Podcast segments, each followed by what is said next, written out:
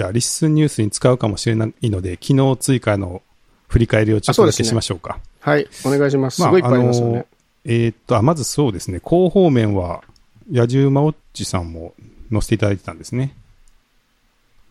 これはちょっと前、ちょっと前だったんだな。そうですね。はい。あとはメディアヌップさんで、昨日か、ポッドキャストで、あの、はい。近藤さんの出た。佐々木さんで話させてもらったのが公開になっていて、ね、まあ割と長めにちょっと経緯とかを話させてもらってるんで、聞いてもらえるといいなって感じです。で、リリース系は、そうですね、ゴールデンウィークあたりは、まあ、一回りの話、あの、機能が多くて、まあ、出演者を編集できるようになったりとか、まあ、それが表示できるようになったりとか、あとは、まあ、プロフィールページができて、えー、その人が出演しているポッドキャストとかエピソードが見えるようになったりとか、えー、と、まあ、そのためにユーザー ID が設定できるようにしたりとか、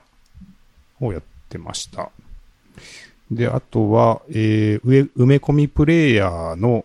改善と、まあ、対応を進めていて、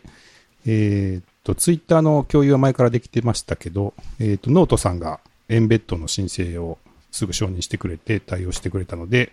ノートに埋め込めるようになっているのと、あの、あれですね、はてなブログはもう最初から応援ベッドに対応しているんで、すぐに使えてましたけど。ねえ、クリスさん。もちろんです。当然です。はい。一番すぐに、はい。対応していましたが、はい。ノートさんもできたのと、あと、まあ、 WordPress でうまくいかないっていうのがあったんですけど、えっ、ー、と、あんまり詳しくなかったんですけど、うん、ワードプレス側でちょっと設定を変える、あの、追加設定すると、エンベッドができるようになるっていうことなんですね、あれは。うん。はい。まあ、それで埋め込む人が、あの、出始めましたっていうのと、で、えー、前から要望の多かった検索にようやくその後取り掛かり始めまして、えっ、ー、と、ユーザーさんとかポッドキャストの検索をまず作り、えー、昨日ちょっとその、まあ、全、エピソード全体からの検索っていうのがリリースになっています。あとは、えー、文字起こし精度の向上が図られ、えー、さらにちょっと試験的に、まあ、チャプター分けが動き始めてるかなっていう感じですね。